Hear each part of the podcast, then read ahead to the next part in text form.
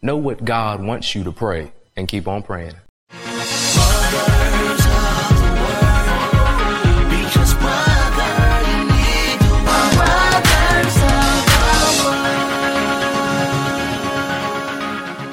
And now for the practice of prayer. I hope that everybody's having a beautiful day. We're going to jump right into scripture with 11 verses from Luke 11. I'll be reading in the NLT translation if anybody wants to read along. It reads Once Jesus was in a certain place praying. As he finished, one of his disciples came to him and said, Lord, teach us to pray, just as John taught his disciples. Jesus said, This is how you should pray Father, may your name be kept holy. May your kingdom come soon. Give us each day the food we need and forgive us our sins as we forgive those who sin against us. And don't let us yield to temptation. Then, teaching them more about prayer, he used this story. Suppose you went to a friend's house at midnight, wanting to borrow three loaves of bread. You say to him, a friend of mine has just arrived for a visit and I have nothing for him to eat. And suppose he calls out from his bedroom, don't bother me.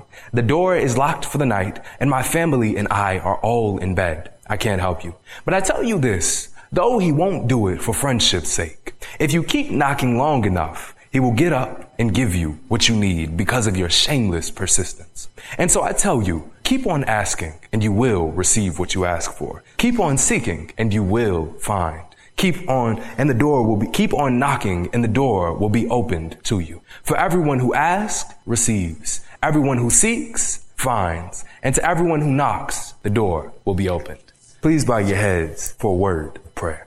Lord, I thank you for bringing us here today. And I pray that you strengthen not just us, but your whole church. In this modern day, there's a lot of misinformation, a lot of things that are done simply for entertainment. And I pray, Lord God, the truth shall prevail and that those who seek shall find it.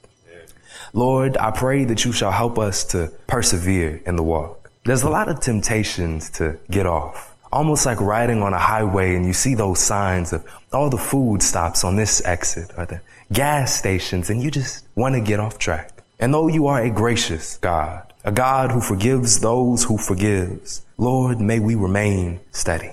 And Lord, for me, I just Simply pray that you shall help me as I stand up here today with a phone in my pocket that has a document that I woke up to blank. a document that I woke up and I didn't have enough time nor energy to fill it out. But Lord, may you help me to find those words outside of those that I quote. Lord, I pray that you shall guide my voice. Even as my chest continues to tighten, may my words project and may it fall upon every ear that you wish to hear. Lord, I pray that you shall guide and govern every word that I shall speak, that everybody under the sound of my voice shall leave here changed. I just pray, Lord God, that you shall forgive us for our wrongs that we have done knowingly and unknowingly. May you even help us to forgive, because some people we simply refuse to. And in our minds, it may be justifiable, but we have done more wrong to you than anybody could do to us. Lord, may you help us. And Lord, may you keep us, even with all the things that try and take us away. In the name of Jesus and by the Spirit of truth, we pray. Amen. Alrighty, everybody. So today we'll be talking about the practice of prayer. And it's interesting because the disciples didn't actually ask Jesus to teach them how to pray. They asked Jesus to teach them to pray something quite common is that people know how to pray, they just don't do it. I think everybody has an idea of what prayer is. And even if you don't have a clear formula, you could pray if you needed to. We just don't do it.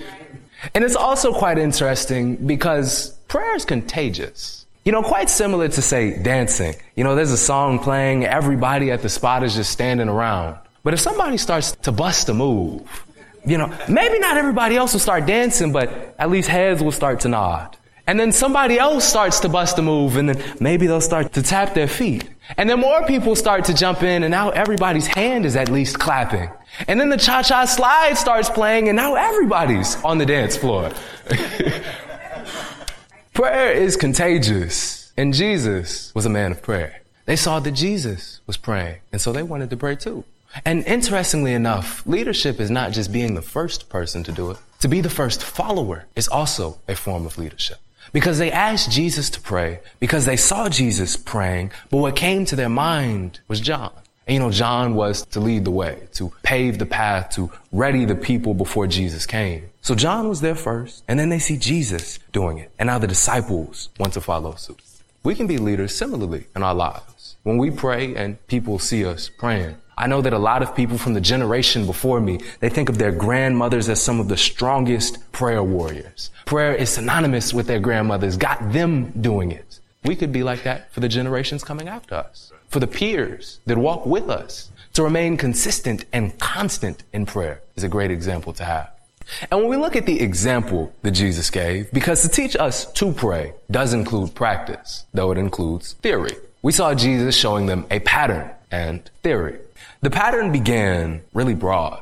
It began with the divine, not even on us, which, quite interestingly enough, a lot of our problems are petty. We may not necessarily think that way because they make us feel some kind of way, but in truth, they don't matter.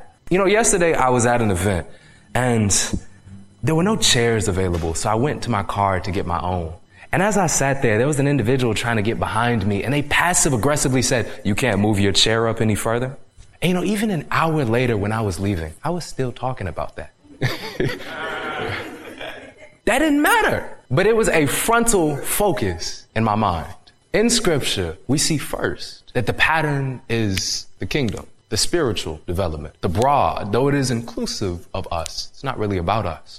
And then following that in the pattern, it, it's still not us. It's intercession for a peer. It's intercession for others. Now it's not even including us. Though we are remembered as following that is personal, please. It is not to say that the Lord does not care about us, but it is to say that our priorities are not us first. When we look at the world, it's very common for self advocacy to be pushed first and foremost. And you need it. This world is cruel. It is ruthless. It is unforgiving. And if you do not advocate for yourself, it's a great chance that nobody will. God is probably not about to divinely intervene on your behalf, shouting down from heaven, let my child get that job. You gotta stand for yourself. But at the same time, in the spirit, we're pulled away from this pattern of worldly thinking a selfless approach of talking for others first and then ourselves. And following that, we're told about forgiveness. Forgiveness. But first, we have to forgive others. You see, God will not forgive those who do not forgive. I, I don't know if you have heard the parable. I'm pretty sure I preached it before. You had a man who had a huge debt. He went to the king and he asked, could I just get some more time? I don't have it right now. The king forgave him. Huge debt. He then went back to his manor and there was a servant of his who had a little debt, but he was harsh. He whipped the servant, captured his family, and wouldn't let them go until he repaid the debt. When the king caught ear of it, he did the very same to him. God's all seeing. God's all hearing. God's all knowing. Even if you want to say, I forgive you, if you still holding on to that in your heart, God knows. You still thinking negative thoughts, God knows. You smiling in their face and frowning behind their back, God knows. We are to forgive before we are forgiven. And even when looking at our necessities, we see the example of bread. Give us this day our daily bread, which has multiple meanings. I mean, firstly, in that society, again, these people were working hand to mouth salaries. In other words, they really didn't know if they were going to eat that day. But beyond that, of course, bread is just a necessity. Our physical needs, our earthly sustenance, God provides. It's not guaranteed excess, but He will at the very least give to our needs. Yet at the same time, though, you know that man can't live on bread alone? I don't know if you've noticed it or not, but there's a lot of well fed people who are suicidal, a lot of well fed people full of depression, a lot of well fed people with a ton of anxieties and worries on their mind. They're not thinking about food, but they don't have a single optimistic thought in their mind. There is a spiritual bread that is required just as much as the physical bread. Because just as our bodies need sustenance, so too do our spirits. And on the topic of suicide and depression, there's three common characteristics that are usually shared amongst the people. They're hopeless. They think they are helpless and they perceive themselves as useless. And you may wonder, okay, well, pastor, what does this have to do with spiritual bread? Because all of those are remedied in God. All of those are remedied in prayer. If you know, it may require some patience. So I'll outline it with three counterpoints to perform, to pray, and to have patience. That's the counter to it. To hopelessness, helplessness, and uselessness. Aim to perform, pray while you go through it, and have patience throughout the whole process. If you know that God hears you, and this is an all powerful God, can do anything, that's a little bit of hope, ain't it? If you know that this is a, a good God, a loving God, who sometimes will send you through hard things, but it's to make you get stronger, that's some hope, ain't it? Yeah, yeah. Again, if you know this is an all powerful God, you know that's somebody that can help you. I mean, sure, maybe none of your peers can. You tried to talk to a therapist, they put you in a psych ward. Now you got to act like you have a smile on your face just so you can experience the outside world. God won't shame you. He will support you. We see that the Holy Spirit is a comforter. It's not that he takes the pain away, but he makes us strong enough to bear it. The helplessness stands no place when God is present. And you look at uselessness. Why would God listen to your prayers if you were useless? If you served no value to God, he would turn a deaf ear. And turning a deaf ear doesn't mean he didn't answer your prayer. You need some patience, okay? But the fact that he hears all of our prayers, we are children of God. He knows you. He knows you. He knows you. He knows all of you. Uselessness is not present. It doesn't matter what your parents may have said. It doesn't matter what any teachers may have said. They are not God. This world is cold and it aims to kill you, literally and figuratively. But God aims to give you new life. Mm. And on this topic, I'm going to now quote, I believe his name is W. Clarkson, on the topic of importunity. In other words, you keep asking, you keep knocking, you keep seeking. It reads, the effects here ascribed to importunity are remarkable. Nothing is attributed to friendship or good neighborhood, to the reasonableness of the request, the ease with which it could be granted, the benefit to be conferred, or what the necessity of the case required. The success is represented as owing to the nature and strength and the frequency of the importunity, or to the troublesome, teasing, vexatious efforts long continued, and to the impatience and irritation which such conduct never ceases to produce.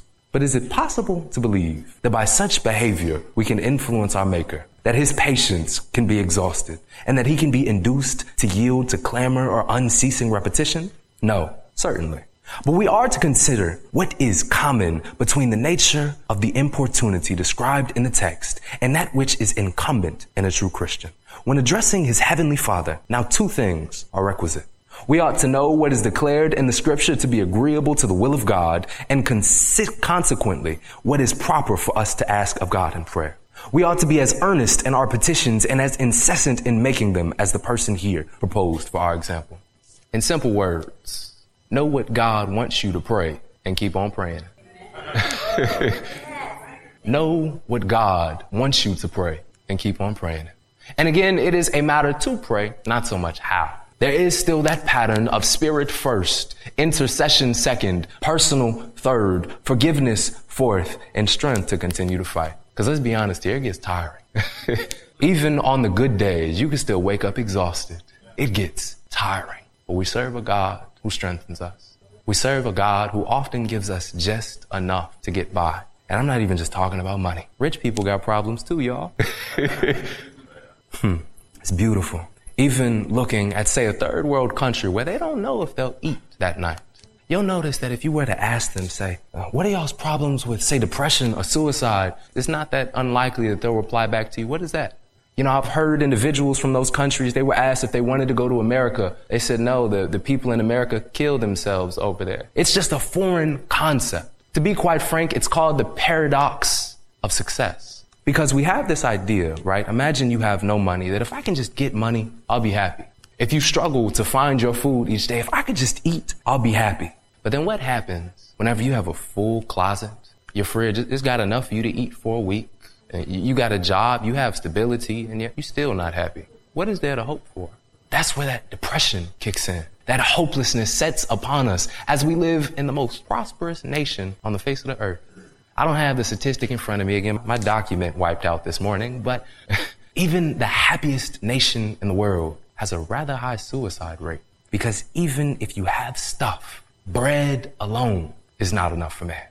Continuing on, oh, this is W. Clarkson. The person I previously quoted was Jay Thompson. It reads, his help is always sure. His methods seldom guessed. Delay will make our pleasure pure. Surprise will give it zest. But sooner or later, in one way or another, in his own good time, God will reward our persevering prayer with effectual blessing. We must ask and go on asking, and we shall certainly receive. Must knock and go on knocking at the door of his mercy and his power, and it will assuredly be open to us. This will be found in our seeking, conscious and joyous acceptance with God through faith in Jesus Christ, our spiritual growth, our usefulness, and that especial sphere in which we are engaged for Him. You know, I'm not even about to summarize this, but if you feel useless, why not make that your prayer?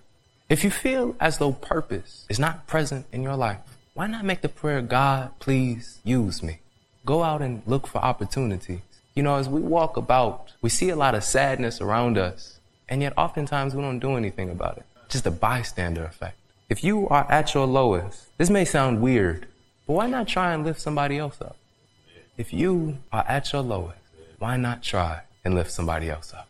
Scripture does not put us first. It puts our neighbor first. And if every neighbor put their neighbor first, how beautiful would that community be? Hmm. this isn't even religious per se, but I'm reminded of something that was said on a call quite recently. A man was asking a Jewish scholar a question. How did the Jews become so opulent, even in the face of such oppression? And the scholar had replied with an analogy. He said, if you were to take me and drop me anywhere in the world, I would be fine because the Jewish people there would take care of me. But if you were to be dropped anywhere in the world, as a matter of fact, if you were to be dropped anywhere in Atlanta, you couldn't say the same thing because your community does not hold each other up. The church is called to support each other, even in our lowest days. And when we do that collectively, we are strong. The body doesn't function when a part is not doing its job. But when everything is going right, there we have hope. There we have help. There we have usefulness. God is the answer Prayer is the answer. Jesus is the answer. Hmm.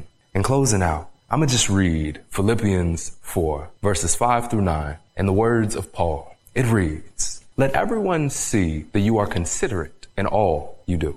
Remember, the Lord is coming soon. Don't worry about anything. Instead, pray about everything. Tell God what you need and thank Him for all He has done. Then you will experience God's peace, which exceeds anything we can understand. His peace will guard your hearts and minds as you live in Christ Jesus. And now, dear brothers and sisters, one final thing. Fix your thoughts on what is true, honorable, and right, and pure, and lovely, and admirable. Think about things that are excellent and worthy of praise. Keep putting into practice all you learned and received from me, everything you heard from me and saw me doing. Then the God of peace will be with you. Have a great week, everybody. Thank you.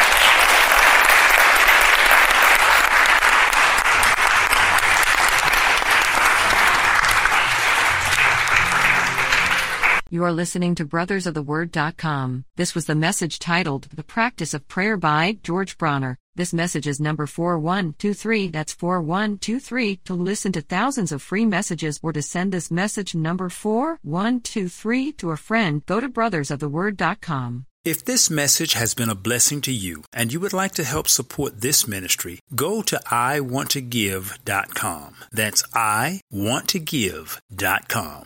Listen to word.com often because brother you need the word.